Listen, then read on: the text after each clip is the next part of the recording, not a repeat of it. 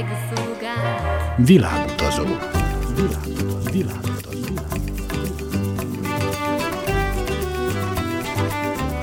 Barangoljon varázslatos tájokon az Újvidéki Rádióval. Kedves hallgatóink, Önök a Világutazó 198. műsorát hallgatják, a mikrofonnál Trifkovics Rita, a zenei szerkesztő Szikora Csaba, aki ma nem csak a zenét válogatja, hanem fehér oroszországi élményeiről is beszámol. Maradjanak velünk!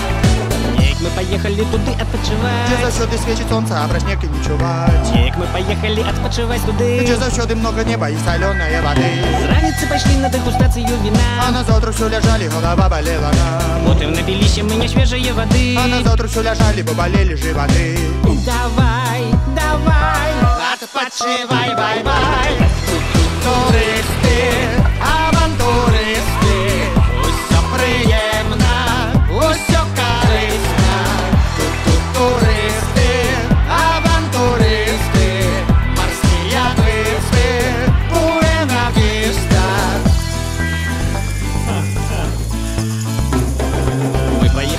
поехали у экскурсійнай бюро Экскурсія праходзіла па барах і бістро Мы полезли ў горадзе аблокі і арлы МЧС нас з табою про два дні атысналі Потым нам цыганкі нагадалі добры лёс Ручку так пазалачілі, што шкада была да слёз Потым напаткалі мы ў бары дзвюх жанчын А на заўтра ўсё ляжалі, не пайшоў нам клапілін Давай, давай Адпачывай, бай-бай Тут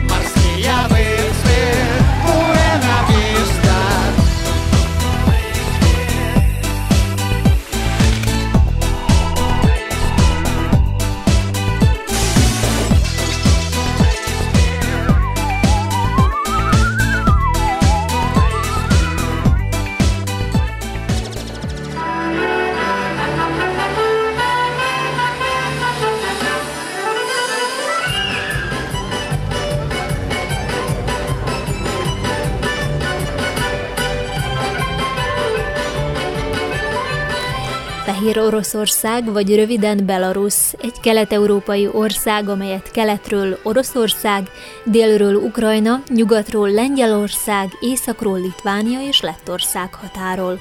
Első pillantásra Fehér Oroszország nem tűnik túl izgalmas célállomásnak, ám számtalan látnivalót kínál, mivel az ország több mint 40%-a erdős, bújanövényzetet és festői vidéket rejt, valamint gazdag vadvilágot, beleértve a ritka európai bölényt is.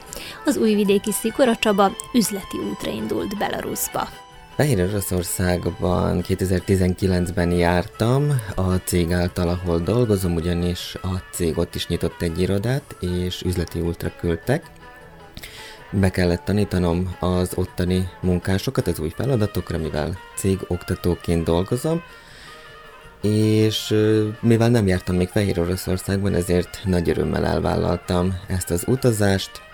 Csupán csak egy hetet voltam ott, de viszont látnivalóból volt bőven így is. Hétvégén indultunk a Belavia légitársasággal, és körülbelül egy óra hossza, másfél óra alatt már ott is voltunk a belgrádi repülőtérről, és a látvány az már magáért beszélt, amikor odaértünk, hiszen minden tágas, nagyon-nagyon nagyok az épületek, és nagyon nagy tér tárul az ember elé, amikor kiér a re- repülőtérről, ami elsőleg szembetűnő az a rengeteg erdő.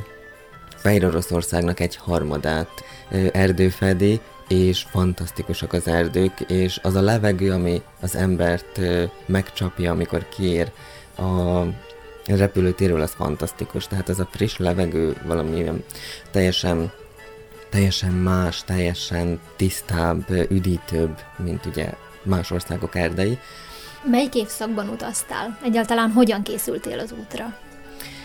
Hát nálunk ez egy őszi időszak volt, viszont azt tudnunk kell, hogy Fehér Oroszországban sokkal hidegebb van, még hogyha a hőmérséklet nem is annyira alacsony, akkor is az erős szél miatt akár téli hőmérsékletet is érezhetünk. Tehát itthon még kiskabátban ugye 15 fokos, 20 fokos napsütésben indultunk, de azt ugye a kezünkben vittük, mivel Fehér Oroszországban fel kellett venni a nagy kabátot a téli hőmérséklethez igazodóan, mivel az az erős szél, az igazából tényleg ilyen nulla fokos érzetet kelt, illetve az éjszakák nagyon hidegek és mínusz alá esik. Tehát mikor az ember munkára indul, vagy akár sétálni indul egy reggelen Fehéroroszországban, akkor, akkor ott igazán fel kell öltözni. Tehát csizma, téli kabát, kesztyű, sálsapka.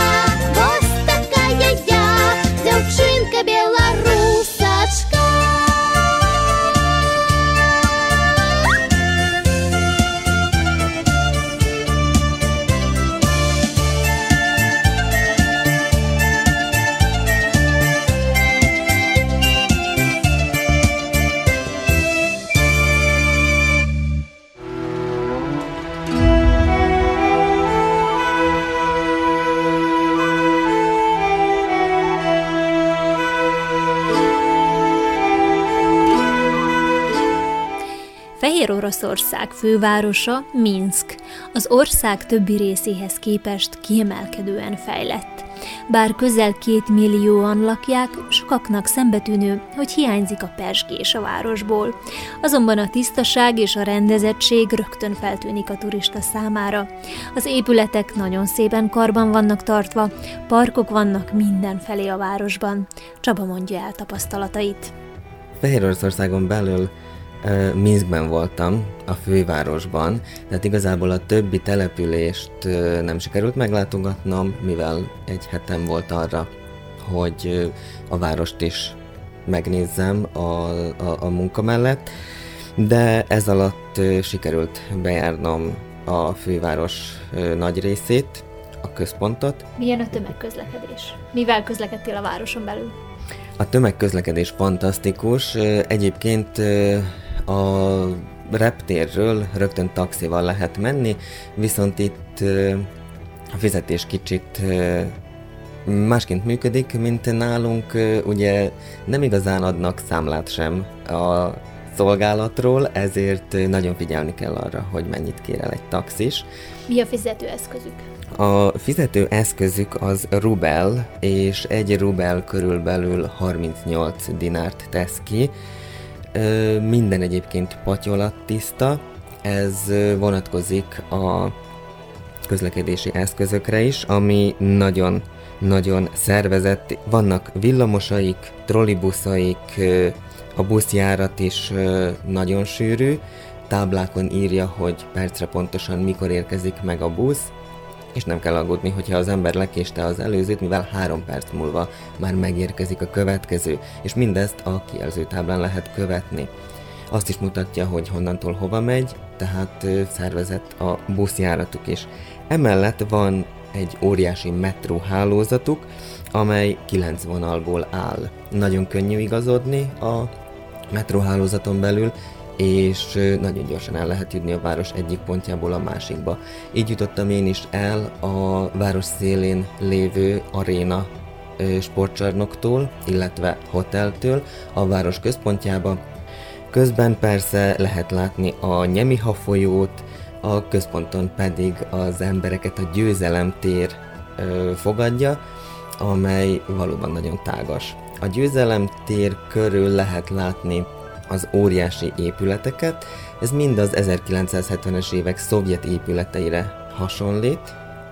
Nem igazán díszítettek, ugye mind ilyen minimalista stílusban, tehát a szovjet időkből származik, ezért igazán olyan gyönyörű nagy látványosság csak a múzeumokon, illetve a színházakon van, ami egy kicsit díszítettebb. A többi épület viszont a nagyságával, a magasságával, szélességével nyűgözi le az embert, és gyalog is. Egyébként megindultam egy kis látnivalót gyűjteni, viszont azt tettem észre, hogy mire egyik pontból eljutok a másikba, 10-20 perc is eltellik, mivel úgy tűnik, hogy nagyon közel van, viszont az óriási, széles utak és széles terek átjárók miatt az igazából nagyon messze van gyalog. Ezért mindenféleképpen a tömegközlekedési eszközöket ajánlom, hogyha valaki várost szeretne nézni. Ami még érdekes az a 18. századi városháza, mivel az is egy kicsit díszítettebb, és a nagyságából fakadóan szembetűnő, valamint a vörös színű templomok, a Szent Simon és Helena templom, szintén látványosak, a Szűz Mária templom, ami 1710-ben épült, még az 1950-es évekből is vannak épületek, tehát az építkezési stílus ezt megmutatja, viszont műemlékekből nagyon kevés van. Ez viszont a második világháborúnak a következménye, a hatása, mert nagyon sok mindent leromboltak, ezért ugye csak az 1970-es évekbeli épületek maradtak meg, és csak néhány modern műemlék van, a régiek közül pedig nagyon-nagyon kevés. Один стоит наш прихожаньки Эй, эй, эй, эй, наш прихожаньки Стал глядеть жаунер, сумнявается Эй, эй, эй, эй, сумнявается По якой пойти надумляется Эй, эй, эй, эй, надумляется По одной пойти не пошентится Эй, эй, эй, эй, не пошентится Поведен усход, сколь не вернется. Эй, эй, эй, эй, сколь не вернется. По другой пойти обневолится Эй, эй, эй, эй, обневолится Бо заходний бок, шлях той котится Эй, эй, эй, эй, Выбирал жаўнер третью стерженьку Эй, эй, эй, эй, третью стерженьку Боль вела яна у родну меженьку Эй, эй, эй, эй, у родну меженьку І запів жаўнер той пригоженькі Эй, эй, эй, эй, той пригоженькі А бары, бары, три дороженькі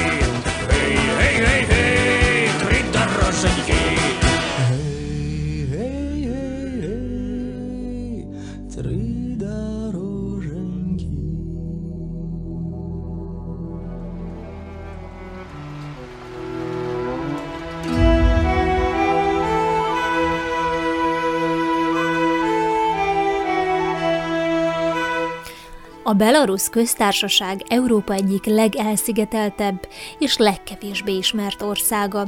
Az ország történelmét átvésülve rendre harcokba vagy katasztrófákba ütközünk. Az évszázadok során a lengyelek, Napóleon és a németek is porig rombolták az országot. Majd a második világháború után a Szovjetunió részeként építették újra. De a belorusszok sínlették meg leginkább a Csernobili katasztrófát is, mivel a radioaktív por közel 60%-a az ország területére hullott le. Sokan Európa utolsó diktatúrájaként tartják számon Fehér Oroszországot, és megítélésében az sem segít, hogy ez az egyetlen európai ország, ahol még alkalmazzák a halálbüntetést. Az újvidéki Szikora Csaba mondja el tapasztalatait. Amit észre lehet venni, az az emberek tájékoztatása. Óriási billboardokon keresztül történik. Ez szembetűnő akár egy turista számára is. Számomra ez kicsit a féle tömegmanipulációnak is tolmácsolható, mivel direkt az emberek elé nyomják azt, amit az ország hirdetni akar. Milyen Ezzel- jellegű hirdetések ezek? ezek a hirdetések főként politikai jellegűek, és nagyon erősek ezek a kampányok. Tehát egy kicsit ezzel beszűkítik az emberek látókörét, illetve ez maguk az, az embereken is észrevehető. Az emberek nagyon-nagyon nyugodtak, tehát a tömegközlekedési eszközökön abszolút nincs tolakodás, senki nem kiabál senkire, mindenki kimérten és kultúráltan arrébb lép. És az nem jó?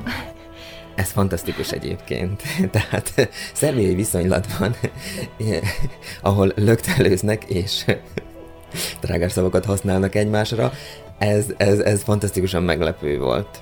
És akkor az ember szintén igyekszik beilleszkedni, hogy ugyanezt viszonozza mások számára, de ez, ez nagyon szembetűnő, tehát az emberek meg vannak tanítva a hallgatása, számomra ez úgy tűnt illetve a tisztaság az fantasztikus, nagyon sok aluljárójuk van, hogy ne az úttesten menjenek át az emberek és akadályozzák a forgalmat, hanem alatta is át lehet menni aluljárókon. Az aluljáróban a földről is lehet enni, olyan tiszta. Egyetlen egy graffiti nincs a falon, azokat minden este lemossák. Egyetlen egy ragasztott rágó a padlón nem látszik, mivel azt is feltisztítják. A padló csillog, tehát tényleg egy sárfolt sincs még az aluljárókban sem. Ö, nagyon sok figyelmet fordítanak a tisztaságra.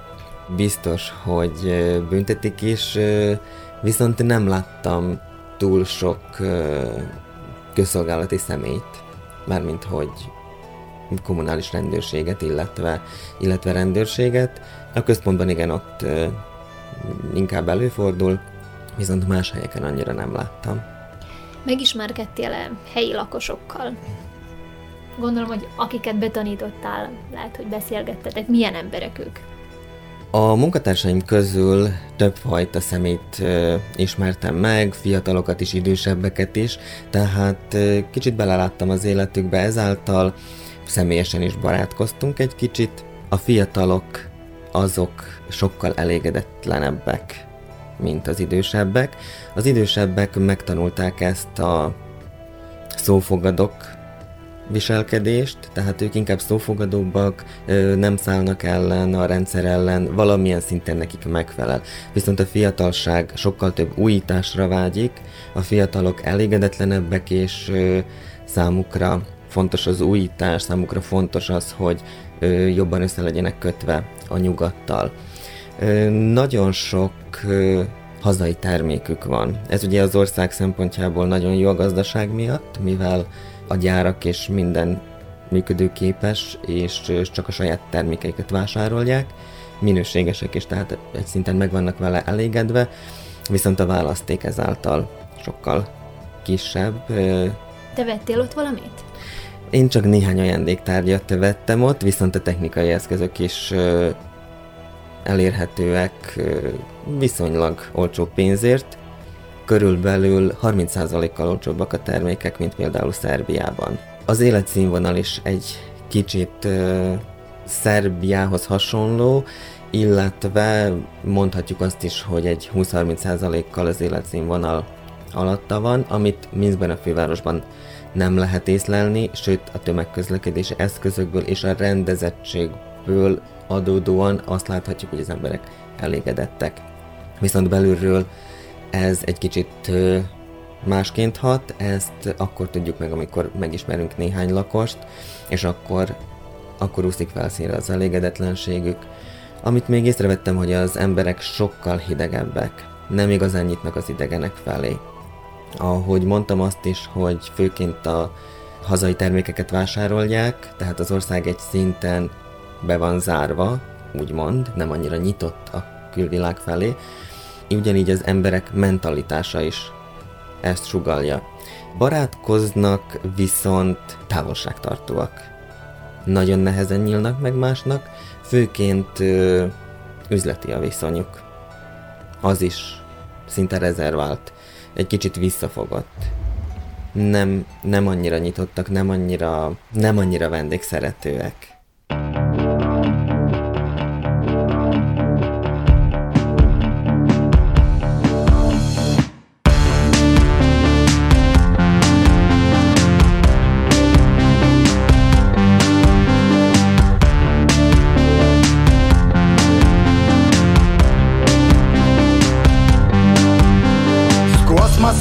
Обманчивый ракурс Как будто плывет белый медведь Или засохший техасский кактус Смотря в какое время смотреть. Кит, облитый белой грязью Пожелтевший тетрадный лист. Платье с неумелой орловской вязью Старый постер Джудас Прист Айсберг. Всегда под водой невозмутим Айсберг. Гора манекенов отражений витрин Айсберг. Всегда под водой невозмутим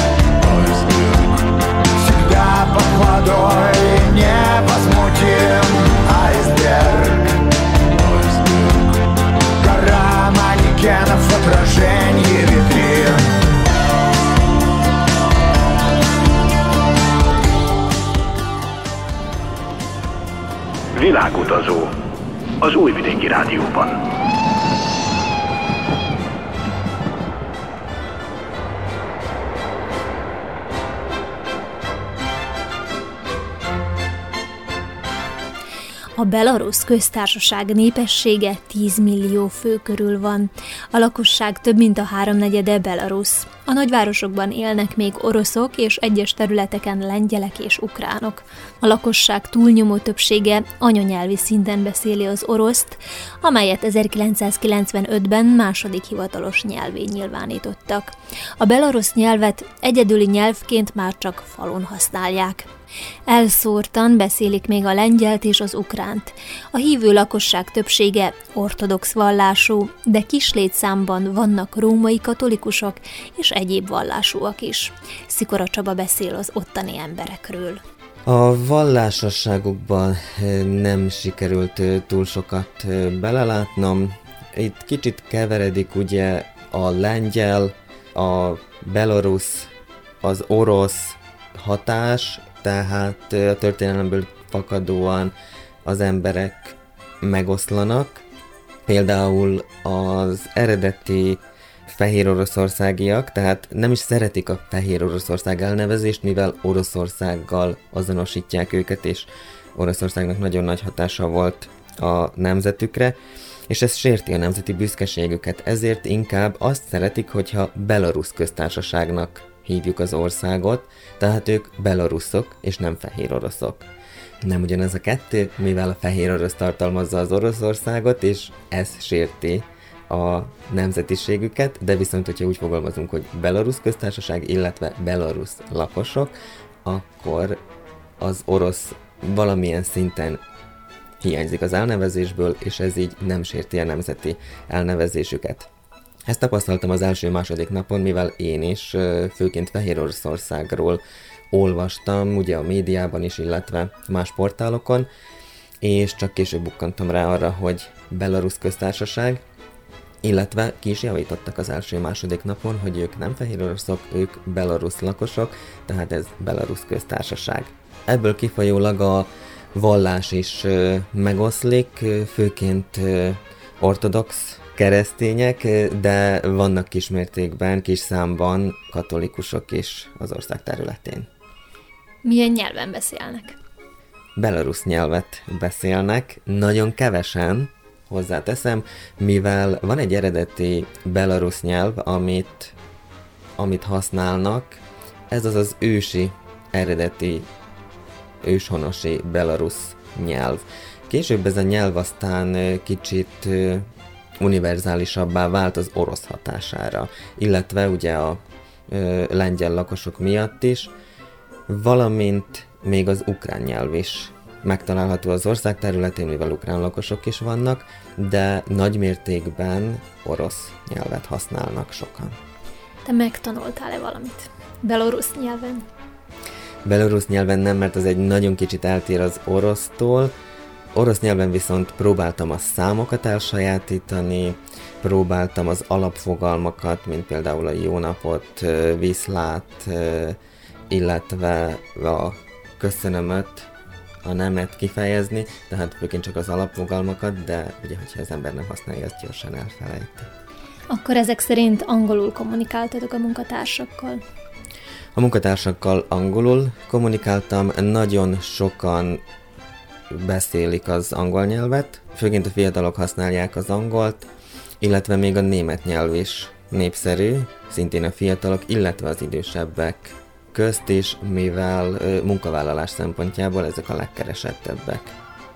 Külföldi cégek egyre inkább megjelennek az országban, egy kicsit elkezdtek nyitni más országok felé, és ezáltal jönnek be a külföldi cégek is, viszont Ugyanúgy, mint a turisták felé, ugyanúgy a külföldi cégek felé is az emberek bizalmatlanok, távolságtartóak, és kell egy bizonyos idő, mire az ember áttöri ezt a gátat náluk.